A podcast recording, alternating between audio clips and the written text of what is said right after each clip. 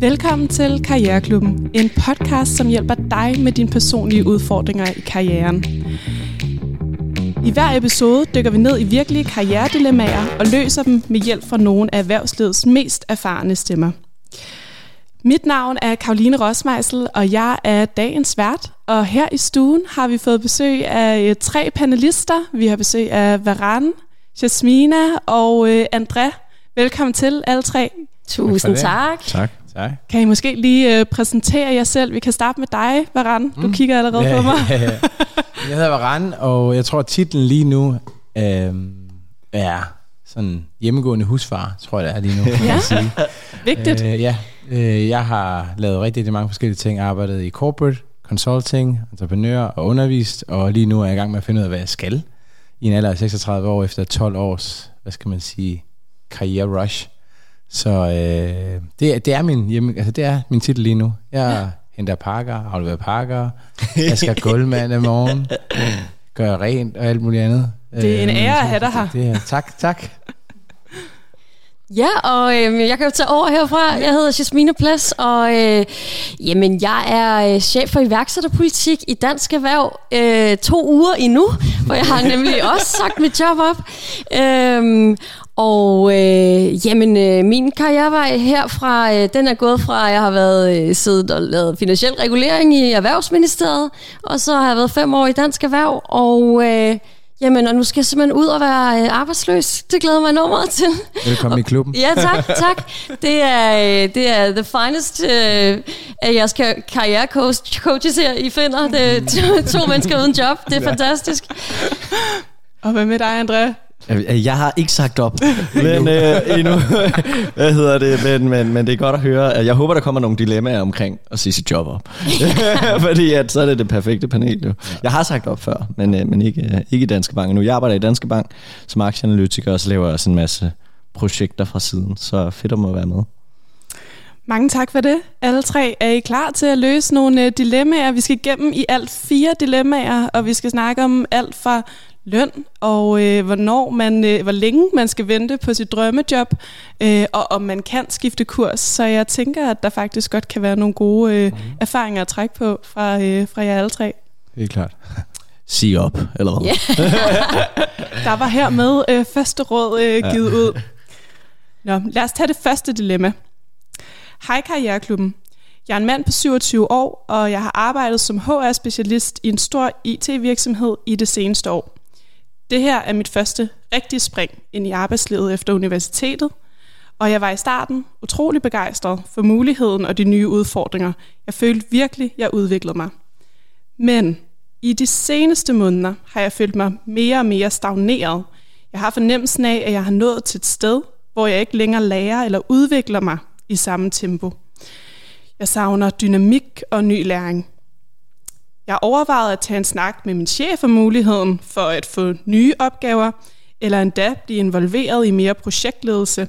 Jeg brænder nemlig for at udvide mine horisonter og mener, at projektledelse kunne være en spændende retning, men jeg er usikker på, hvordan det vil blive modtaget. Mine forældre mener, jeg bør taknem- være taknemmelig for det job, jeg har. De er bekymrede for, at det vil se skævt ud på mit CV, hvis jeg forlader en stilling bare efter et år. De foreslår, at jeg venter mindst et par år mere, så det ikke ser ud som om, jeg flygter ved den første modgang.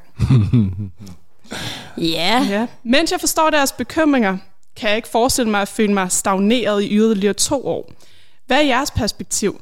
Er der en forventet tid, man bør være i det første job som nyuddannet? Jeg vil meget gerne høre jeres tanker og råd. Vi kan måske starte med dig, Jasmina. Øh, altså, mine umiddelbare tanker er, at øh, det er i hvert fald fuldstændig lige meget med de der forældres råd om, at, øh, at man skal blive øh, i job nødvendigvis i to, tre, fire år i, i det første job. Jeg synes, det, det skal i hvert fald ikke være det, der holder vedkommende i virksomheden. Øh, men når det så er sagt, så synes jeg da, inden man begynder at søge væk, øh, prøve lige at finde ud af, hvordan kan man Øh, bygge sin rolle op på en anden måde. Nu, nu er vedkommende jo kommet ind i, det lyder som om det er en større virksomhed, så er der jo ofte også nogle stiger eller muligheder, enten øh, opad eller, eller på tværs i, øh, i virksomheden og organisationen.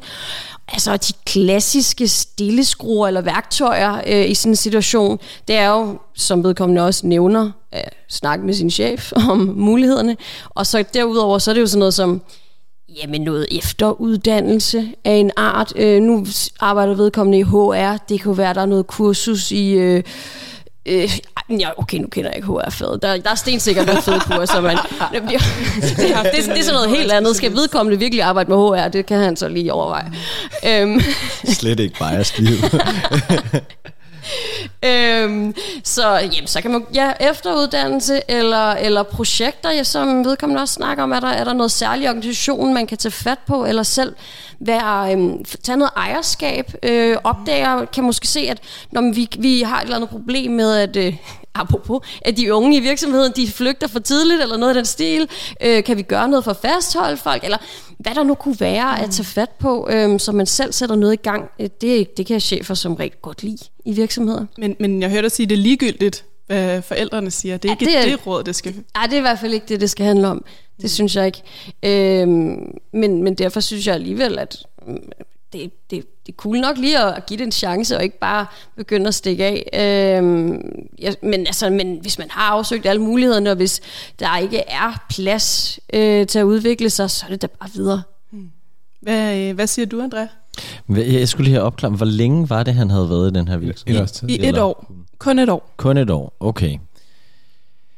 Altså, jeg har to perspektiver med det. Øh, den ene ting, det er, altså, nu har han så været der, eller øh, det var en ham, ikke? Jo, ja. jo, jo. Øh, mere en mand på 27 år. Mere end 6 måneder.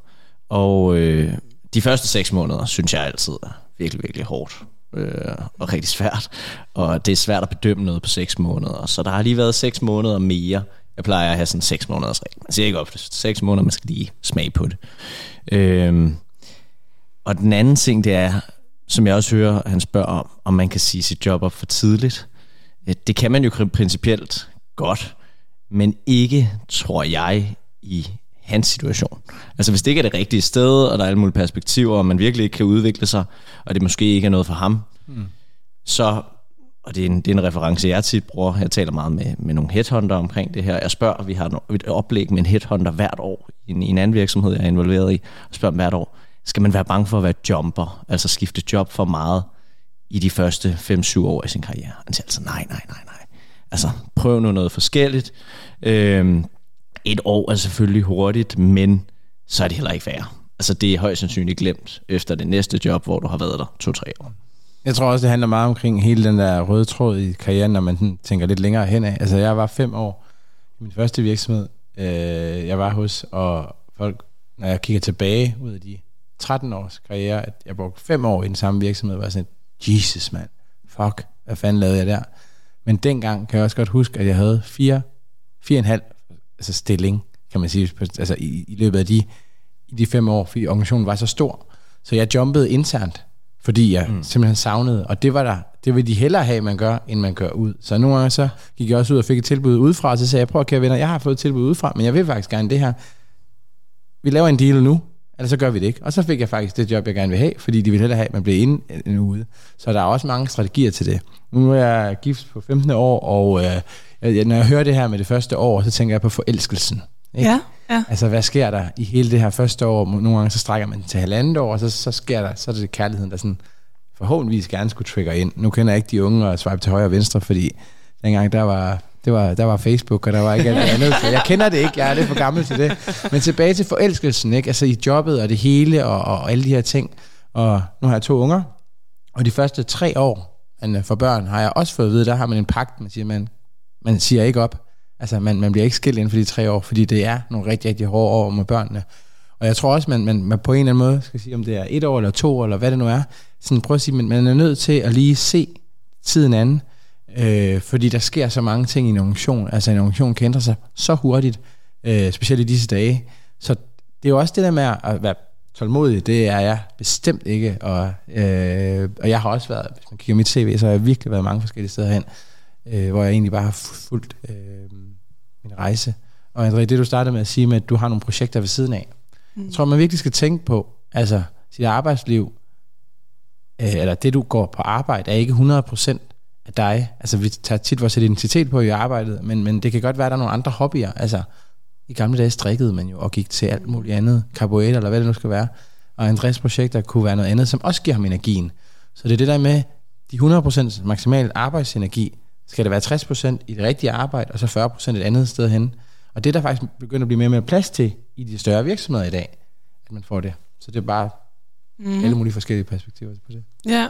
Ja. ja. Så man kan, man kan godt dele det lidt, altså hvis man, hvis man ikke føler sig 100% hjemme i det job, man har, hvor at det er det, der giver mad på bordet, mm. så kan man afsøge det andre steder måske. Det kan være, det er det, han har behov for. Tænker jeg i hvert fald. Ja. I hvert fald, så man hele tiden føler sig sådan opdateret på de ting. Altså jeg har tit været i nogle forskellige steder hen og undersøgt personlig udvikling på mange andre ting ved siden af, fordi det har jeg lyst til.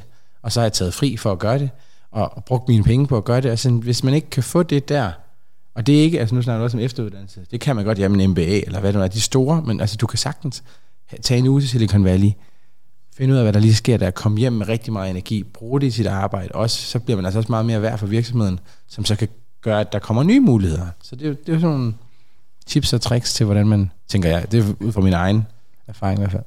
Jeg er meget enig i det der med, at, man, at det er fedt at, at kunne udvikle sig ved siden af sit, sit almindelige 8-16 job. Øh, men jeg tænker, i, i en situation, hvor det er ens allerførste job, så er det måske meget en god idé lige at give det en skalle internt i organisationen. Øh, og, øh, og altså netop at finde ud af, hvad er det, hvordan hvor er det, man vil hen med den her stilling, øhm, og hvad er egentlig udviklingsmulighederne? Fordi hvis man sidder og keder sig i sit første job, øh, og gerne vil udvikle sig hen imod et eller andet, så, så bliver man måske i allerførste gang, øh, omgang nødt til at finde ud af, hvor er det egentlig, jeg gerne vil udvikle mig hen? Hvad er det, der ikke er godt nok lige nu? Øhm, og så få identificeret det, og finde ud af, hvordan, hvordan, hvordan når jeg så derhen? Er det, er det fordi, er det afdelingen, der ikke spiller? Øh, er det opgaverne, der ikke spiller? Og så finde ud af, øhm, jamen hvad er det så egentlig, der stimulerer mig? Øhm, og så finde ud af, hvordan man når derhen. Men vil du kigge skævt på det, hvis du havde en, en ansøger med kun et år sit første arbejds... Nej, nej det vil jeg sted. ikke. Nej. Det vil jeg ikke. Øhm, det, det synes jeg er fair nok, at, øh, at man har prøvet, og måske særligt, hvis øh, når man er så tidligt i sin karriere. Mm. Altså igen, nu kan I godt høre, at jeg synes, HR er det absolut mindst spændende felt, man overhovedet kan arbejde med. Så, så, så hvis nu jeg fik en ansøger, mm. som havde arbejdet med HR, fundet ud af, at det var måske ikke lige HR det skulle være, så vil jeg 100% have forståelse for det. Ja. Nu skal jeg ikke sidde her og totalt HR-bashe. Jeg kommer aldrig til at tale med en HR-medarbejder igen. Ja, og du står uden løn eller job. Og, oh, shit. det, det er virkelig dem, jeg skal gøre mig gode venner med. Ja, ja, ja. Jeg elsker HR. Ja. Okay, Nå, så vi har lidt, uh, vi har i hvert fald et råd, synes jeg, jeg hører her i panelet med, at man skal ikke lytte til sine forældre som det første. Ja. I hvert fald ikke i den her situation. Det er ikke, det er ikke sikkert, at bare fordi man kun har været der et år, så skader det ens karriere. Der kan være mange måder at komme ind i arbejdslivet på. Omvendt, så kan det måske også være, at man skal finde sin passion andre steder. Altså, kunne man afsøge noget uden for arbejdet, som nogle små projekter eller noget, eller skal man måske også nogle gange, det er jo så det, du siger, Jasmina, mm. at måske skal han også bare lige fokusere på at gøre det godt, der hvor han er. Ja. Ja. Men må, må jeg bare lige tilføje det sidste her, sådan også øh, klokkeklart råd, øh, hvad, hvad vedkommende skal spørge sig selv om, fordi det, jeg synes i virkeligheden, det er det, det, det handler om. Mm. Altså, det lyder som om, han ikke er særlig glad for sådan selve jobbet, ja. men så kan det være, at man skal spørge sig selv om, for det første, har jeg en god chef? Ja. Det ja, vil det jeg synes nogle gange er næsten vigtigere mm. end, mm. end jobbet, fordi så kan man altid udvikle mm. sig øh, andre steder hen. Og en anden ting også, er der noget andet på hånden, der trækker? Altså, er det fordi, at vedkommende har et alternativ? Øhm, hvis, jeg havde en, hvis jeg havde et job, der måske var sådan lidt melleminspirerende, dårlig chef og et alternativ, så havde jeg skiftet job. Og så synes jeg overhovedet ikke, vedkommende skal tænke over det der med, at du kun har været et år i første job. Altså, det, det bliver glemt lige om lidt. Ja. Men hvis jeg er et, et job, der er melleminspirerende, har en god chef og ikke noget alternativ, så bliver man bare, mm. synes jeg. Mm. Men jeg tror også, at nu, nu har jeg været til nogle samtaler her på det seneste, og der har jeg også haft nogle nogle øh, muligvis fremtidige chefer, der har egentlig sagt, øh, hvad, hvor, hvorfor er du her også om et halvt år? Hvorfor er du her også om et år? Hvad er det, der skal gøre dig glad på at gå på arbejde? Jeg ved, din kompetence er matchet, alt det der, tjek ved det. Men hvorfor er du i virksomheden om et år? Hvorfor er du der om to år? Og ikke længere, fordi det ved de godt. at det ikke, mm. altså dengang vi startede vores karriere, så var det absolut no-go med et år.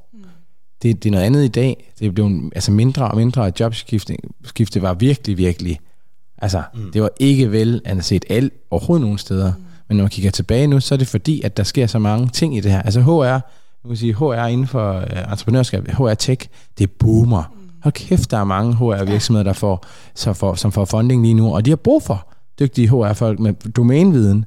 Så er det så tjekken, der, der, der skyder det helt vildt afsted med AI og alt muligt andet. Men jeg så lige sidste uge, var der også et, et dansk øh, HR øh, øh, startup, der fik sindssygt meget funding. Så tilbage til det der med, okay, jeg synes faktisk, HR er sindssygt interessant. Den virksomhed, jeg er i, der har jeg et HR-job, men inden for HR-nichen sker der meget. Så det der med at sige, man følg lige med, hvad der sker på, på den entreprenørrejsen der. Mm. Fordi det kan være, det er det, der gør noget også. Og så kan man jo finde ud af, om man kan gøre sig mere og mere øh, domæneekspert, øh, kan man sige, i, HR, og måske halvandet år, så er man måske klar til at ryge ind i et startup, som siger, prøv at vi skal have folk med lidt erfaring og ved, hvordan det altså, det, det er jo igen det der lige at se, altså kigge lidt længere ud og sige, hvad sker der faktisk? Visionen for HR, hvad sker der derude?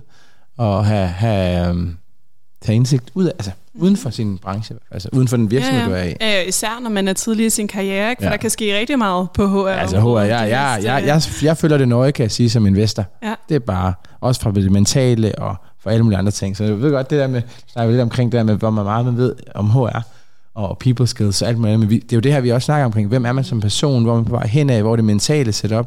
Og hvordan vil man udvikle det på? Så, så HR, det er, kommer til at være the next thing med AI. Det er meget godt, du lige øh, fik det med her, Eva, øh, efter øh, Jasmines ja. HR-bashing. Ja. HR-bashing. øhm, nå, lad os gå videre til, øh, til det næste dilemma, som vi har fået. Der bliver skrevet, kære karriereklubben, jeg står ved en skillevej i mit professionelle liv.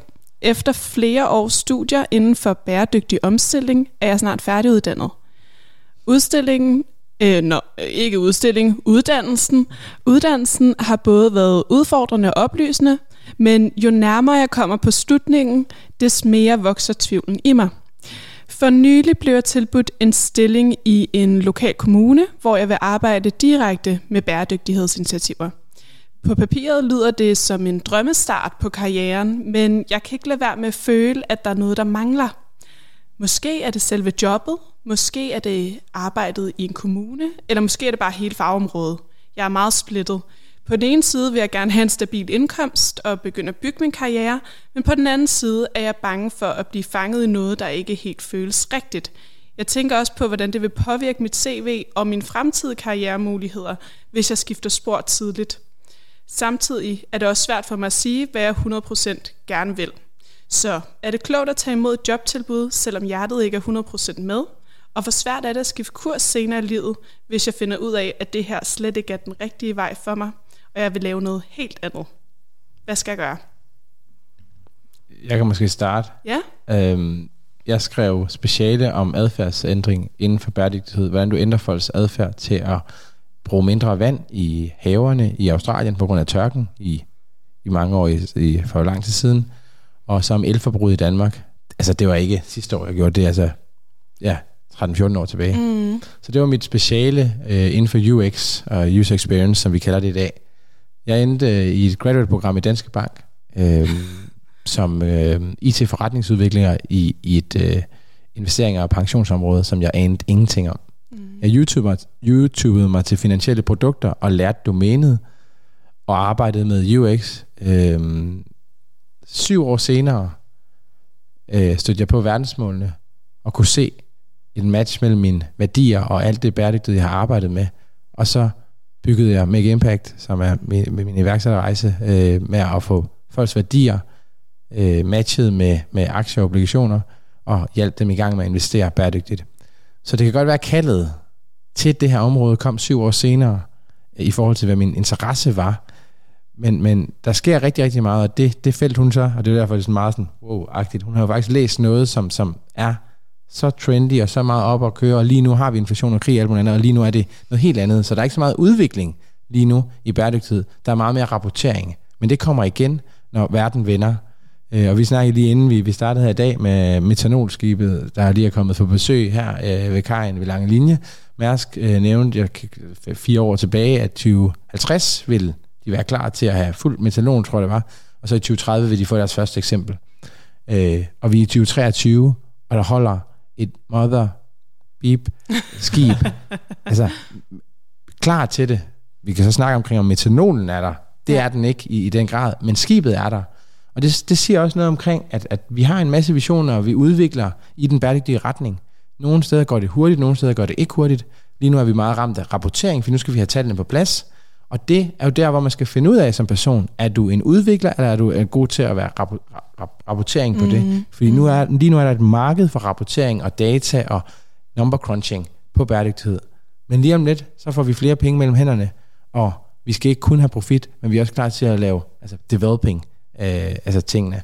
Og det er jo nogle af de ting, jeg tænker, at, at, at, at karriereskift, det ved jeg ikke, men, men måske man skal være tålmodig for at se, hvor er det, verden er på vej hen af. Øh, og det kan godt være, at de år i kommunen giver en, en god ballast til, til næste, der skal ske bagefter. Mm. Øh, men det er bare min umiddelbare tanker. Det er, omkring, det er spændende ja, at høre ja. din rejse. Ja. Altså, den også har været, ja. været anderledes, ja, end du måske ja. lige havde ja, regnet ja, med. Ikke? Altså. Det er det tilbage til at sige, hvor var det henne, det startede, og hvorfor er det? Fordi folk siger sådan, hvorfor begyndte du at interessere dig for bæredygtighed? Hvad var det lige, der skete her? Jamen, jeg, jeg pakkede den lidt til siden mm. dengang, fordi det var noget helt andet. Og så blev jeg betaget af noget nyudvikling, ny, ny viden, og så nu, nu synes jeg, det her er interessant. Og så kom det tilbage igen, øh, meget større, end hvad jeg regnede med. Øh, så ja. Mm. Ja.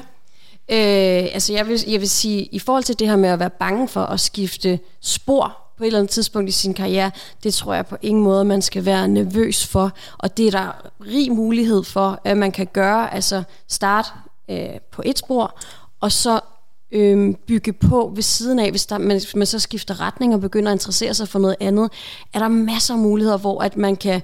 Øh, altså, jo, man kan også bare opbygge noget interesse på en eller anden måde for et, et felt øh, on the side, for eksempel, jamen, øh, nu, nu snakker du for eksempel finansiering, man kan også have gjort den anden vej rundt, mm. hvis man nu har startet med at læse finansiering, mm. og så begynder at interessere sig for bæredygtighed, jamen, så kan man jo begynde at øh, arbejde øh, frivilligt, øh, eller starte nogle projekter om bæredygtighed ved siden af, og så på den måde tilføje nogle kompetencer øh, til sin finansieringsstilling, og så kan man hoppe over et andet spor, når man har samlet, øh, plukket lidt øh, sådan ved siden af sit job, tilstrækkeligt til, at man kan, man kan også altså, gå, den, gå skolevejen og så simpelthen supplere med nogle kurser af en eller anden art, øh, tage nogle fag, øh, øh, tage nogle online classes af en eller anden art, eller øh, engagere sig i nogle organisationer, eller starte noget selv, øh, lave en podcast, ja. øh, eller lave nogle andre projekter, som kan, på en eller anden måde kan lede en over i det spor, hvor man godt vil hen.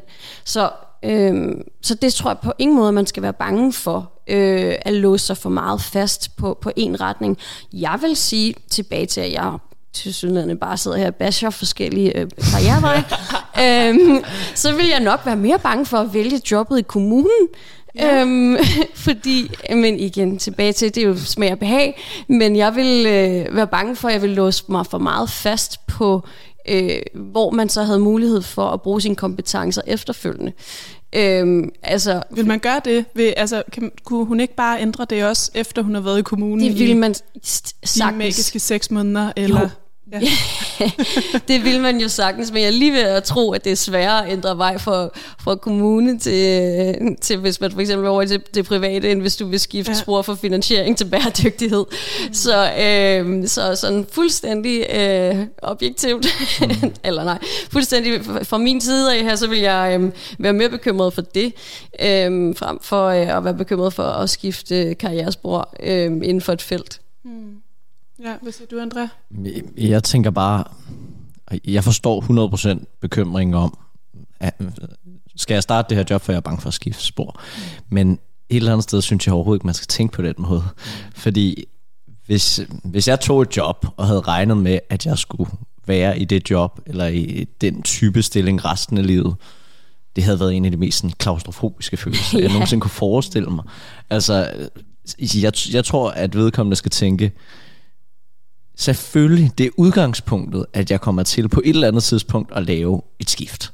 Ja. i en eller anden retning. Selvfølgelig, altså for at lære, øh, for at blive klogere, for at prøve sig selv af, whatever. Altså, øh, jeg sad i en regnskabsafdeling øh, på et tidspunkt, og det var da meget hyggeligt med, at sidde der for altid og bare køre det der rapportering, der, der, der, så skal vi årsjul så videre. Altså, det vil jeg jo ikke udvikle mig i. Øh, så jeg tror, bekymringen om, kommer jeg til at skifte spor i en anden retning, øh, den skal vedkommende overhovedet ikke have i, i mit øh, hoved. Selvfølgelig kan man godt være lidt bekymret om, er det her den rigtige retning, og kommer jeg så på meget kort sigt til ikke at synes, det er fedt. Øh, men så tæ- tror jeg faktisk, også i forhold til det andet dilemma, vi havde, det er vigtigt at spørge sig selv, hvad er alternativet? Altså er det fordi, jeg står på ma- med mange kort på hånden? Ja. Hvis ikke, så kan det nogle gange være en god idé, også i forhold til det, du sagde, Varan, at springe ud i noget, mm. for at se, hvor udvikler det sig hen af. Mm. Altså, øh, du gik jo ind i, i noget finansielt, mm. og så blev det til en hel masse ting. Mm. Øh, det kan være, at, at, at, at vedkommende her går ind i det her, så udvikler det sig til noget. Det er lidt ligesom, når man, åh, den der aftale, man ikke lige orkede med en eller anden, og så blev det alligevel verdens fedeste bytur, ikke? Altså, det, det, det kan jo godt Ja. blive super fedt at gå i nogle retninger, så længe man selv smider noget i det, hvis man prøver noget af, så længe man selvfølgelig ikke har et alternativ. Altså hvis vedkommende har et federe alternativ, så gå der med det, man hvis det er. Det er ligesom det, der er muligt, og det lyder ikke helt dårligt. Mm. Så Altså, jeg tror nok også i forhold til det, du sagde med, det var jo et andet dilemma med forældre eller vennerne eller sådan noget, det er jo helt igen tilbage til going public, governmental, private, uh, entrepreneurship, så hvilken, du ved, de her sektor, altså ting, som man kan gå til, fordi et par år i kommunen kan måske betyde, at konsulenthusene på den anden side, der sidder og pitcher øh, til de store øh, opgaver, kan sige, hende skal vi have fat i, fordi hun ved lige præcis, hvordan vi vinder de bedste cases. Og så kan det godt være, at det bliver et helt andet job, og man rammer Implement, Rambel, øh, whatever, øh, konsulentvirksomhed, Netcompany, mm. som sidder og leverer på den anden side, fordi, og så har man den relation, det domæne. Så man skal virkelig se, til, hvordan kan jeg spille mig selv god til det, på den anden side, hvis det er det. Altså, det er jo sådan, hvis du virkelig strategisk tænker sådan, nu kommer vi jo med sådan, vi skulle jo være de der eksperter, eller i hvert fald de gamle nisser, fået lidt grå, grå hår, som sidder, men, men ikke, ikke, ikke der endnu, men, men det, det er jo sådan, det er jo svært at tænke sådan, når man er der i livet. Ja. Det, det, det gør jeg sgu heller ikke selv. Og derfor så kan man godt lige sådan tænke, hvor, hvor er det, man kan spille sig selv god der? Men jeg tror helt klart, det med at hoppe ud i tingene, og, og så selvfølgelig mærke efter. Så jeg synes, det er helt okay, at man embracer at den følelse, hun, han, alle muligvis har på et tidspunkt. Om det er en date, om det er en middagsaftale med nogen, eller altså, det impulsive er også mega fedt nogle gange, ikke? Altså sådan, så, fuck, det bliver bare så fedt det her. Altså, du, du sammenlignede det jo lige før i det Ja, ja, dilemma med, med et forhold, Ja. ikke? Altså, det er vel lidt det samme her. Man skal jo, det er måske også det forkerte fokus, Ja. at tænke, okay, skal jeg skifte kurs nu, Ja. efter vi, øh, vi begynder at komme ind i et rigtigt forhold nu? Skal jeg så tænke, at det skal være forever? Præcis. Altså, det er vel en, en farlig tanke, om Ja. det er job, eller forhold, ja. eller har jeg, venskab. jeg har en ven, som, som er på vej ud af et forhold, og så fortalte mig mig sådan det der på Tinder, og så siger han sådan noget med ONS. Jeg siger hvad fanden er ONS? One night stand. Det er sådan, så skriver de sådan, jeg er ikke til one night stand. Eller sådan noget. Så siger jeg, okay. Det er sådan helt klart, at det der blev fortalt. Og det er også sådan tilbage til, altså, vi er i en verden, hvor at vi kan vælge at vrage, føler vi nogle gange, og der sker en masse ting. Men det her med at få brød for bordet og sige, fint nok, jeg kommer i gang, og så må vi se. Og det er okay at skifte, og det er okay, altså vi, it's a free world. Øh, og så kan det godt være, at ens folk siger, nej, men du skal blive, og nu, altså jeg er i et forhold, som jeg er mega, mega glad for, og, helt lidt, så der, der er ikke noget, men det, det der med, at, at jeg tror, at, at vi tror nogle gange, at græsset er grønnere på den anden side, fordi vi, øh, men, men når man så, og det kan man i hvert fald sige, nu har vi jo været alle mulige forskellige slags sektorer og arbejdsmæssige ting, altså det er det ikke. Det er nogle nye udfordringer, og det, det ser fedt ud, og så har man den her polished side af, hvordan det går, og man der er kraft med også de der hårde dage og stress og alt muligt andet, og det kan være lige så toxic i en privat lille startup, som det kan være i en kommune, eller hvor det nu er henne, på grund af be, be, hvad det, beskær, øh, beskærelser og, og, og at manglende øh, folk i, altså på arbejde, eller der ikke er nok til at tage den arbejdsbyrde. Så, så jeg Skal tror, hun, så, skal hun blive, eller skal hun... hun har ikke taget job, eller Nej, hvad? altså Ja, skal, ja. skal, hun, skal hun vælge at tage det job i kommunen, eller skal hun gå efter noget helt andet?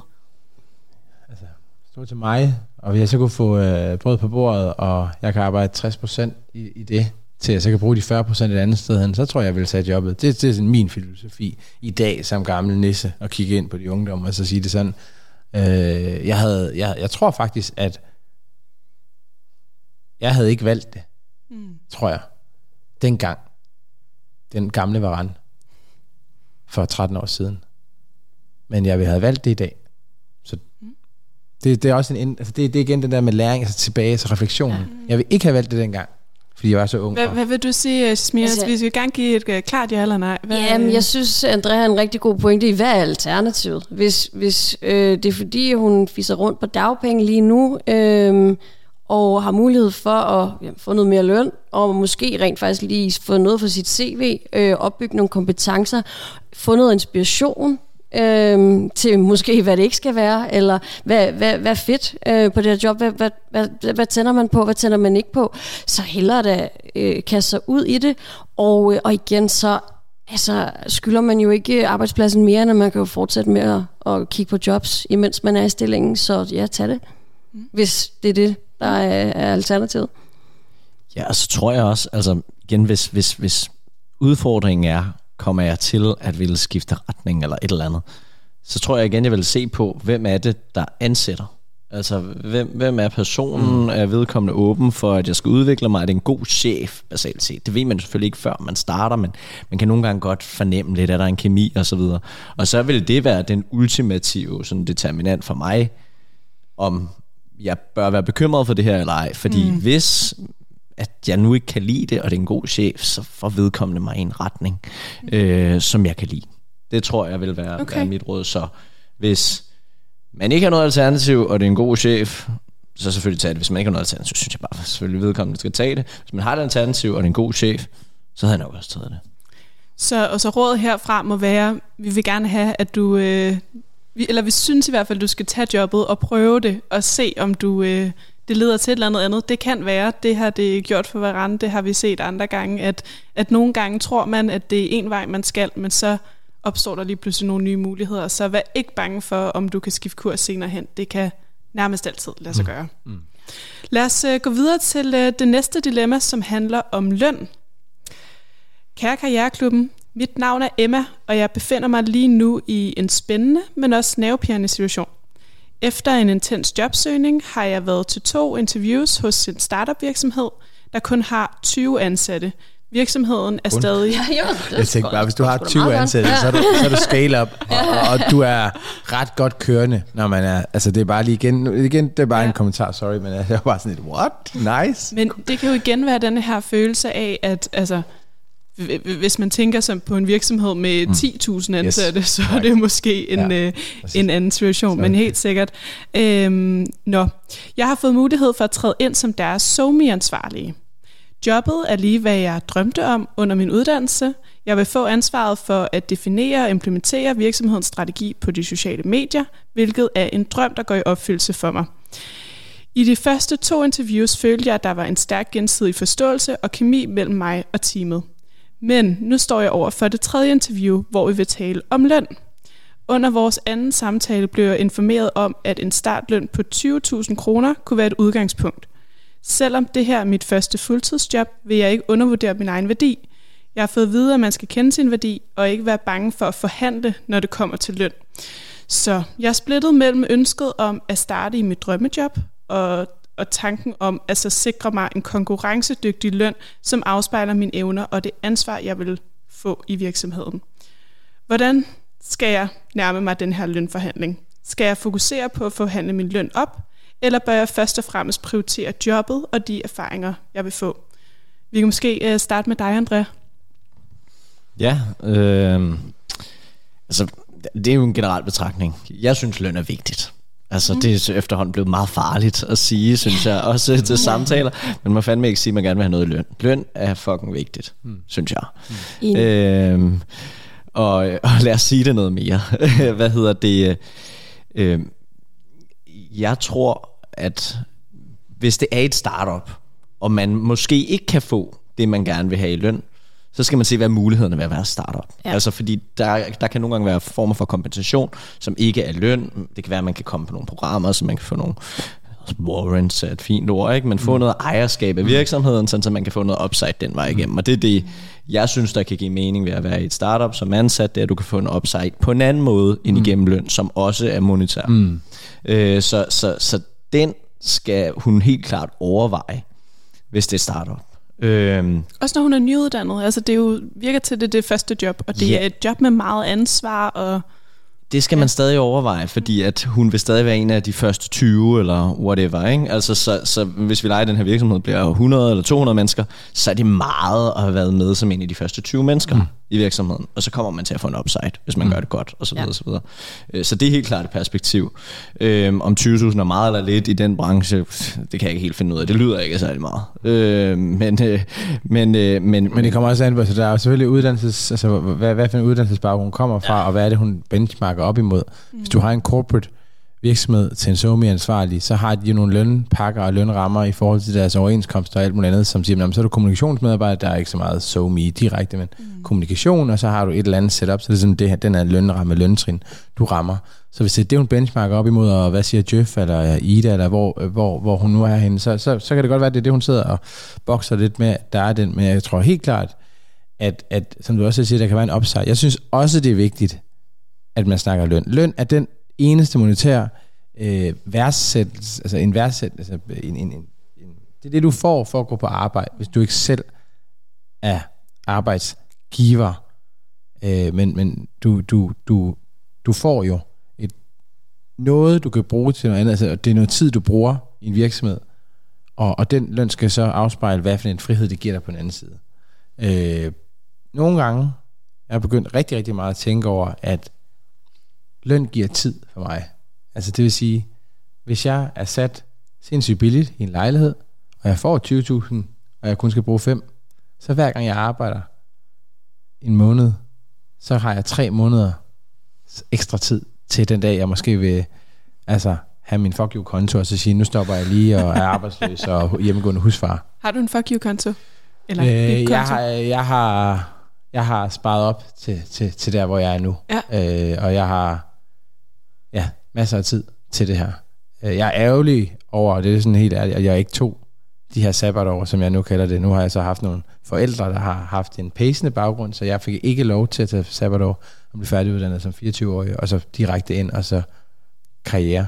Øh, Så nu tager jeg min, altså på, jeg tror på min LinkedIn, der står, at øh, hele mit liv har jeg været sådan, så nu, nu tager jeg min, min år. Mm. Hvis det er et år eller to år, det ved jeg ikke. Jeg ved heller ikke, hvad der sker i morgen. Mm. Men det der med, at, man har haft et eller andet, så det, det er jo også det, man skal tænke over, at sige, men øh, om det er så det nye job, altså hvad er det for noget, hvad skal det give mig? Altså, mm. det, det er jo ikke, det er ikke, altså et løn er ikke, alt, løn er alt i forhold til, at du er i et arbejdsforhold, men det er det med, hvad er det, det skal give af frihed til dit liv, Mm. Fordi vi går mere hen mod en fire arbejdsuge, og vi går hen og arbejder meget, meget mindre, og vi vil have det her, og vi har haft, nu er vi millennials, så vi har jo haft, øh, øh, hvad skal man sige, The Great Resignation, og vi har haft, øh, hvad hedder det, Workation, hvor vi sidder på Bali og arbejder, og Digital Nomads og alt andet, og det nyeste, som jeg øh, eksplorerer i nu, det er Fun Employment. Fun Employment handler om, at du er konsulent, eller du laver et eller andet i 4-5 måneder, og så har du fri resten af året. Og det synes jeg er en spændende ting at prøve af. Så det er også det der med, hvad er dit mentale fokus på et job, løn, værdi og min udvikling. Vi snakker jo også om de andre øh, ting. Mm. Så hvis man tænker startup versus det andet, og jeg tror helt klart, som André du nævnte, det der med at sige, hvad for en rejse jeg skal med på, og, en, og jeg vil sige 20 ansatte, så er du også et scale-up, og det vil sige, det er lidt sværere måske at få warrants, som er rigtig, rigtig fede og spændende. Mm.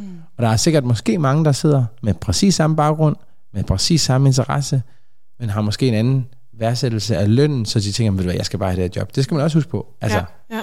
Jeg kan huske den rejse, der er social media og alt det andet. Der er rigtig, rigtig mange, der... Der er mange om budet. Ja, der er mange om budet, så man skal også have det i mente. Ja. Altså, ja, ja, øh, det var en somi-stilling, ikke? Mm, somi-ansvarlig. Somi-ansvarlig. Jeg tror sgu ikke, man får øh, warrants som somi-ansvarlig. Det, øh, der skal man være, have nogle lidt... Øh, altså, det, så, så skal du op og have en, en lederstilling, eller du skal have nogle IT-kompetencer, som, de, som ellers er for dyre at betale for, så derfor så bliver virksomheden nødt til at, øh, at betale dig warrants. Så, så øh, jeg vil sige, hvis det er fordi, man brænder for SoMe, så gå over i en anden virksomhed. Der får, der får du øh, i hvert fald 35, tror jeg, mm. øh, hvis du går over i noget corporate. Øh, hvis, det, hvis det er SoMe, det handler om. Mm. Øh, hvis det handler om startup, om at udvikle sig, om at lære, øh, og bevæge sig op i virksomheden, klart, gå, så tag den lave løn, men, men det kræver, at man skal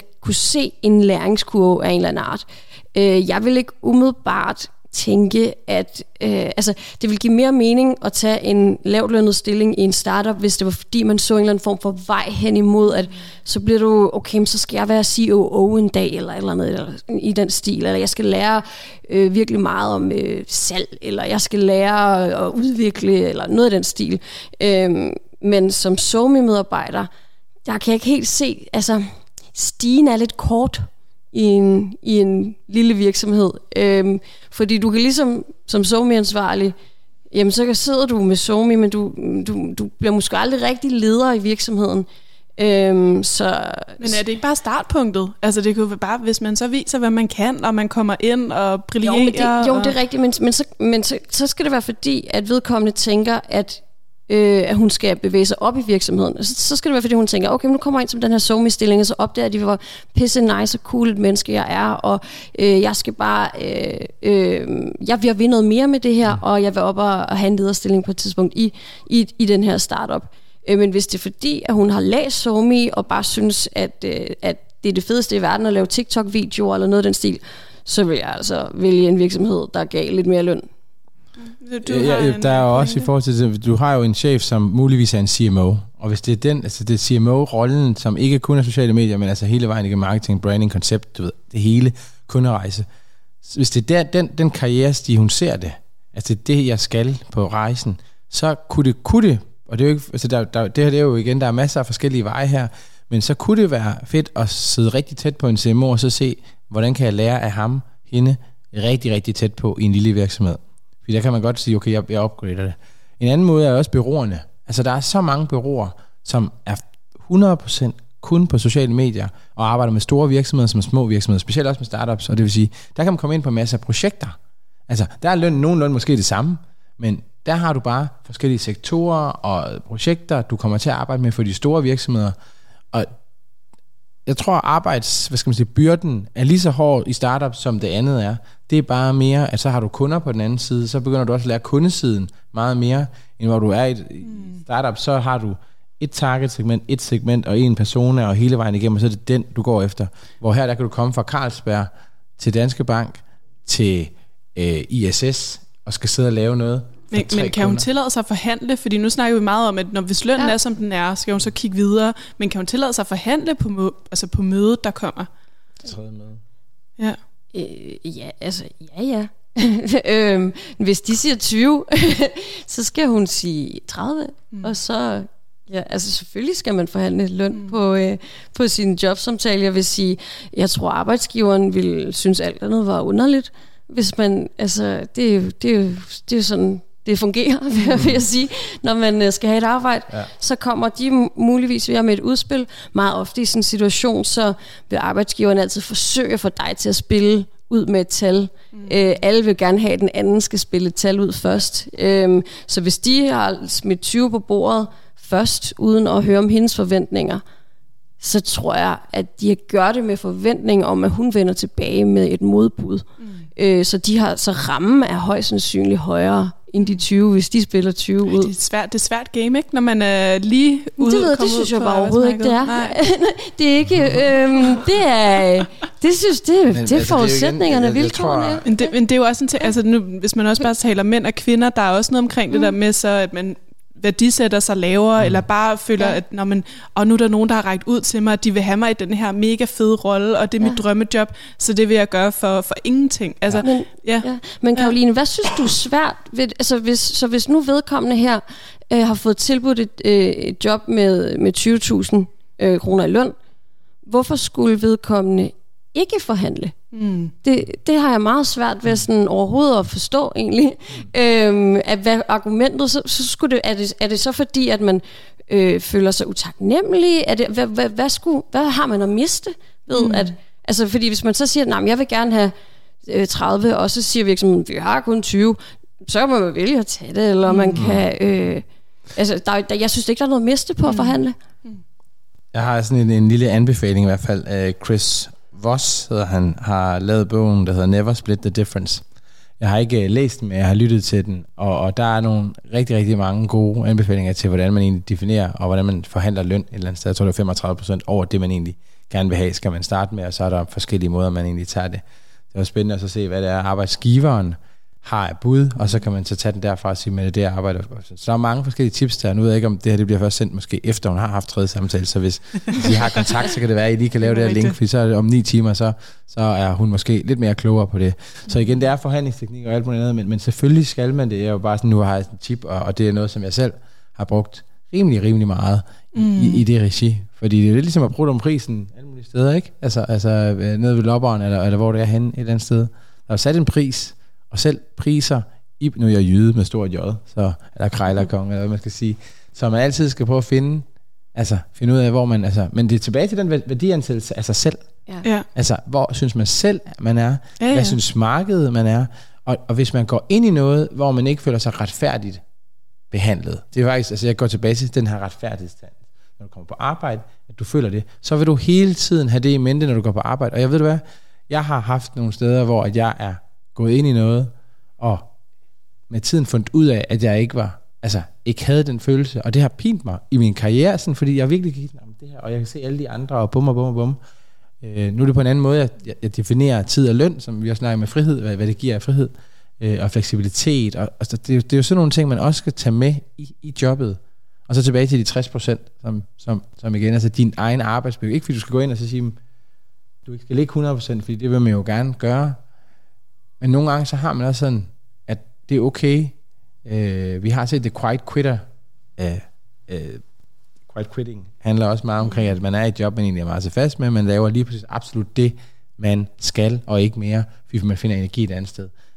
Det er jo det, som HR og arbejdsgiverne er rigtig, rigtig frustreret over med den her unge generation. Og nu snakker jeg unge generation, det er både millennials, men også generation Z. og Ungdom nu til dags. Ungdom nu til dags, ikke et andet sted, som vi til selv er en del af.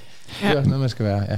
Og jeg vil, jeg vil også gerne altså lige tilføje i forhold til, at du sagde, øh, Jasmin, selvfølgelig skal man forhandle. Ja. Altså, det er Ja. jo øh, det, det, det er den ene ting. Også det her, øh, jeg kan blive sådan lidt træt af det her, man skal føle sig sådan lidt grådig for at spørge om mere i løn. Altså, hvem fanden er det, der er grådig? Det er da de virksomheder, der ikke gider betale for Ja, ja. arbejdskraften. Ja. Især hvis de vil betale 20.000, altså højst sandsynligt har den her person fået en uddannelse.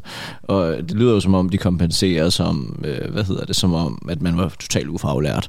Øh, måske endda under, ikke? Og det kan man godt Ja. i startup, så, så altså, hvis, hvis de skal holde fast på den der løn, og det er sådan set det, der vil være mit råd, så skal de give en klar vej til, hvordan kan det blive attraktivt for mig?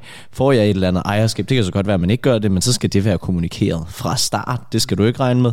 Er der en karrierevej, sådan så jeg kan nå Ja. op i det der CMO-level? Fordi at en, en 20.000 kroners løn, jeg ved ikke, hvad man får i supermarkeder øh, som ufaglært fuldtid, men det vil nok være i det leje, vil jeg tro. Dagpenge er det ikke 20.000? Så, altså, så Ja. ja. det, det begynder at være Så er der der, hvor... erfaring og alt det andet, der kommer Jo, med. ja, men ja, det, ja. øh, ja men, men det er helt objektivt set en dårlig løn. Ja. Altså, det, det må man sige, når det Okay, ligger jamen på det, det, det, det bare er lige, meget, bare den meget sidste, klart. så tror jeg, det ja. kunne være en rigtig fed måde også at analysere virksomhedens altså, økonomi fra en anden side. Nu er jeg ikke finansekspert. Der har vi And- André til, selvom man har arbejdet her. Men- det der med, hvor, hvor kommer øh, virksomhedens funding fra?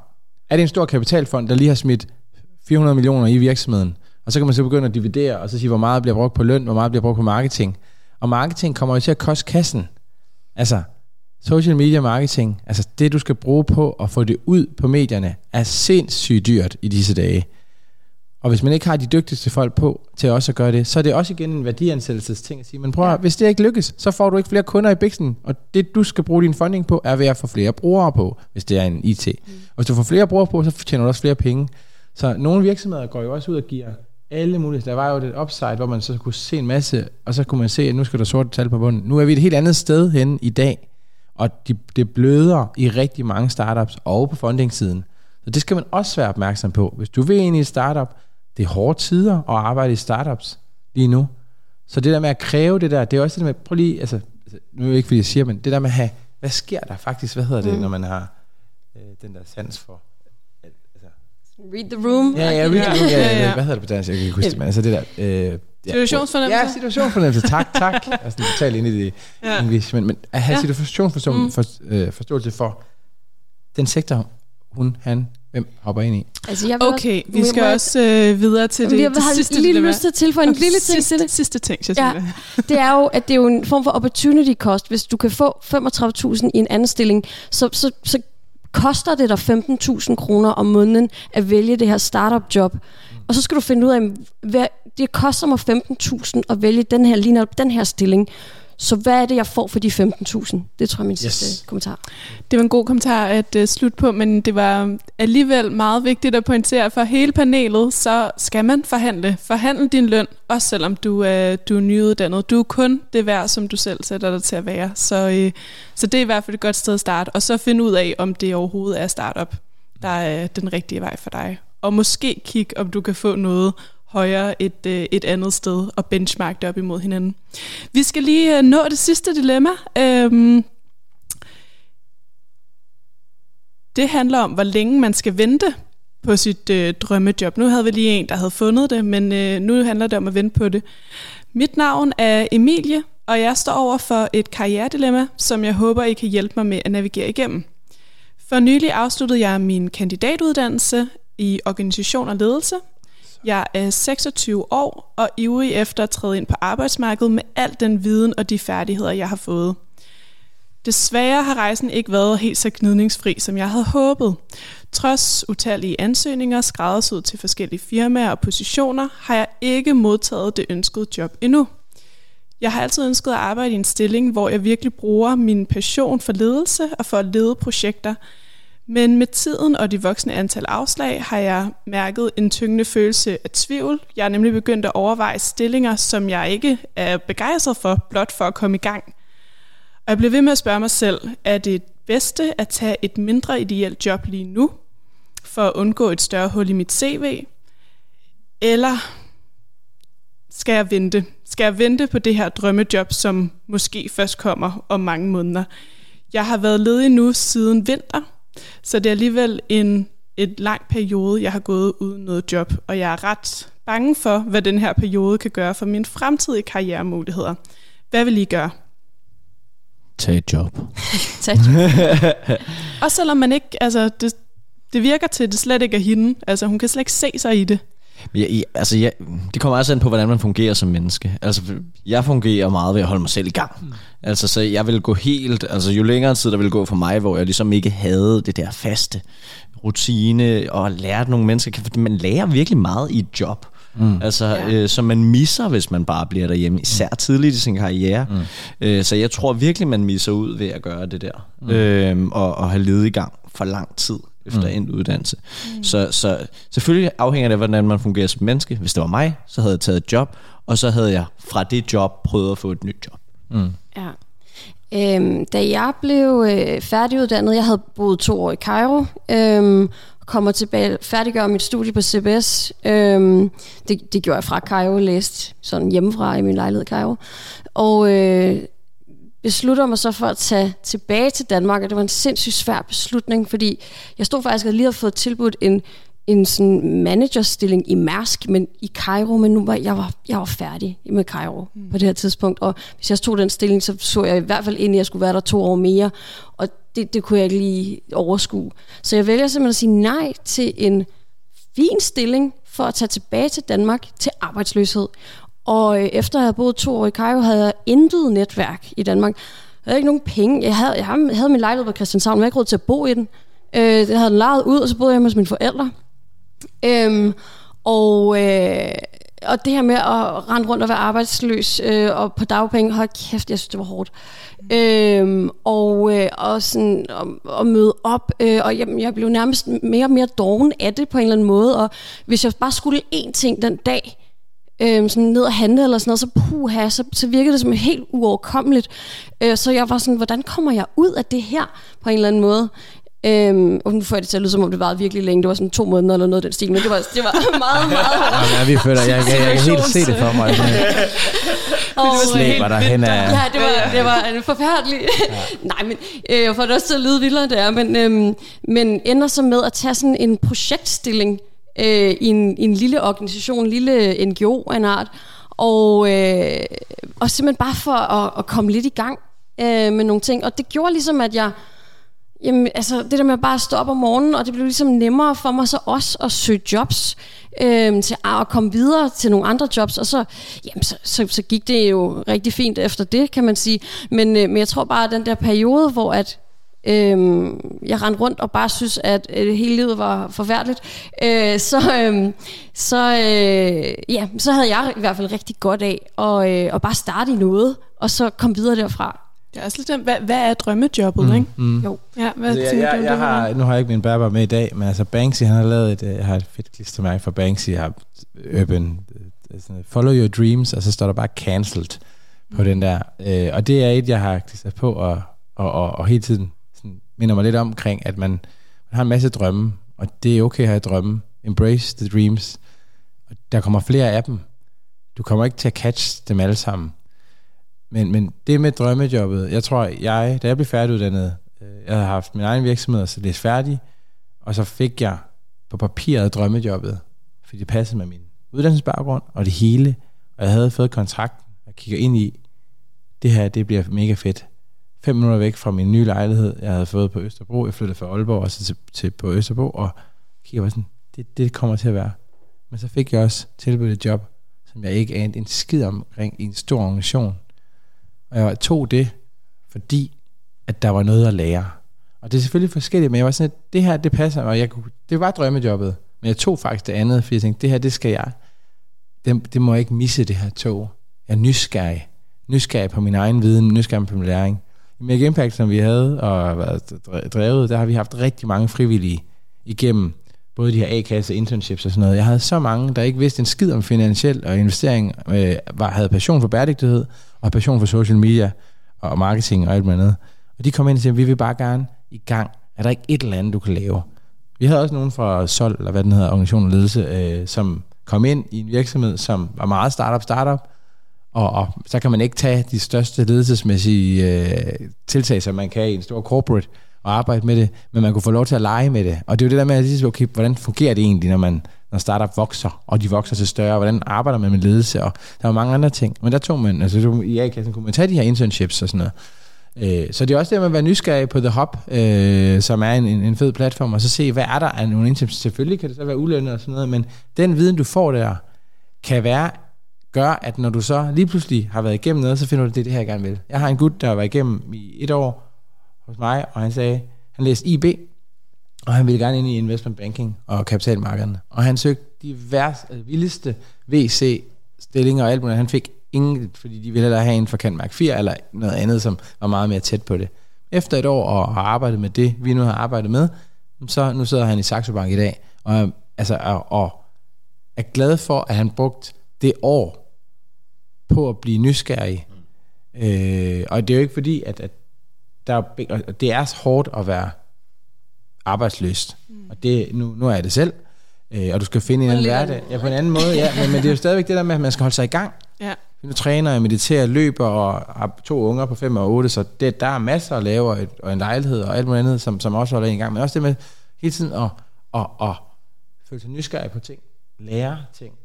Øh, så så det, det, det, der er meget i det også. Så, Så, så drømmejobbet er heller ikke noget, man finder. Det er måske lidt mere noget, man skaber.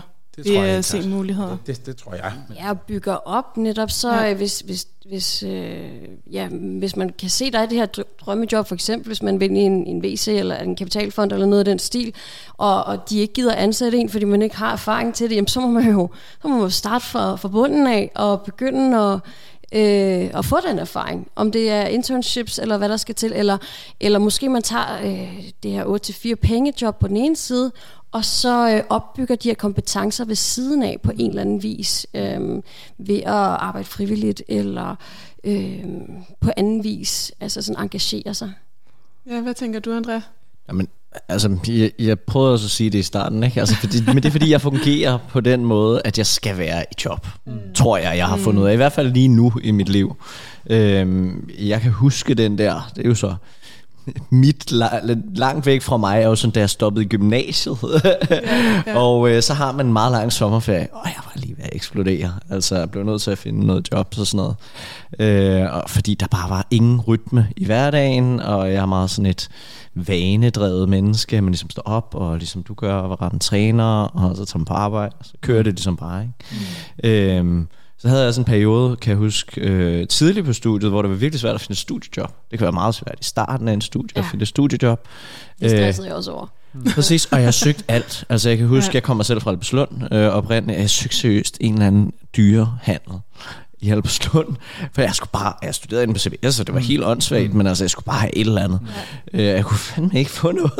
Ja. Øh, men så, øh, så øh, jeg arbejdede så som bartender i weekenden i den periode, så begyndte jeg bare at tage ind og lave regnskaber fuldstændig gratis inde på, på øh, Hornslet Bar. Mm. Så. Og så fik man en stepping stone, og så bam, bam, bam. Ikke? Altså i forhold til det der med internships yes, yes, og så videre, som, yes. som I taler om. Det netværk, ja. øh, men, men det er fordi, jeg fungerer ved at blive ved med at køre et eller andet. Øh, Øh, og det er der sikkert nogen, der ikke gør. Jeg tror også, det handler om at tale højt omkring tingene, altså hvor man står hen, om, altså alt det, man, man, man føler. Nu er det jo fedt, at, hun, at Emilie, tak mm. for os, du mm. nævner, hvem du er, Emilie. øh, og, og, og det der med at tale højt alle steder, og sige, det er her, man er. Fordi ja. der er altid nogen, der gerne vil hjælpe. Altså sharing is caring, man vil virkelig gerne. Nu skal jeg starte fra bunden af. Altså jeg kan huske, at jeg lavede et Instagram-opslag, da jeg stod på Times Square i Nasdaq sidste år, og har været inde og pitch øh, i Nasdaq Boardroom med mit eget startup. Jeg var sådan, okay, started from the bottom, now we're here from Drake. Ikke? Og jeg følte virkelig, den, det var der, jeg fik den der drømme. Jeg kan virkelig mærke det også. Altså, det, det, det, det var virkelig der, hvor jeg kunne mærke, at det var fedt. Det var mm. drømmen. Mm. En af de drømme, jeg har haft. Ja. Uden at have skrevet det ned og sagt, det er det her, jeg skal nå. Jeg har en bucket list. Og den er jeg i gang med at tjekke af på mange forskellige områder. Men, men, men, men, men det er ikke det samme, og, og det er det, at, at det kan gå hen og blive drømmene, og de, de, der kommer lige en 2.0 version på den. Og så Emilie skal finde sig et job og prøve at se, om finde ikke... Noget at, altså ja, jeg tror, noget, finde at noget at lave, tror jeg ja. faktisk. Jeg tror, ja. det er med det. Noget at lave, ja. ja. ja. Så kan man, og så kan drømmen blive bygget op ved siden af. Ja.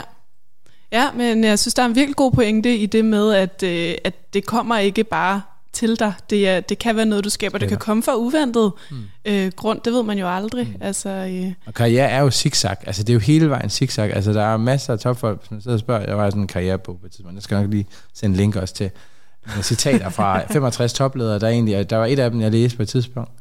Der sådan, altså, din karriere er zigzag hele vejen igennem, og drømmejobbet er en del. Altså, drømmejobbet er den rejse, du har haft. Ja. Det er ikke jobbet til sidst, eller på vejen. Det er den rejse, du har haft, og det, det, det har jeg altså. Det, det er sgu nok rigtigt nok. Ja. Det synes jeg er en god måde at, øh, at slutte denne her episode øh, af på. Tusind tak, fordi tak. I var med, øh, alle vores panelister, og tak til dig for at lytte med til, til karriere, Karriereklubben. Husk, vi er ingenting uden vores lyttere og uden dig. Så husk at øh, sende dine dilemmaer ind, så vi kan løse dem og ja, gøre karrieren til et, øh, til et bedre sted og en nemmere vej. Måske bliver den zigzagget, men i hvert fald så, øh, så bliver det måske nemmere på vejen, når man har nogle eksperter med i ryggen. Så tusind tak for det. Jeg var øh, dagens vært, Karoline Rosmeisel, og denne her episode blev bragt til dig af Andrea Thormand, Nima Tisdal og mig. Tusind tak, fordi du lyttede med på Genhør. Du lyttede til Karriereklubben, en podcast produceret af Andrea Thormand, Karoline Rosmeisel og Nima Tisdal. Du kan altid følge Karriereklubben inde på dine respektive sociale medier i linket nedenfor. Vi glæder os til at høre fra dig. Tak fordi du lyttede med.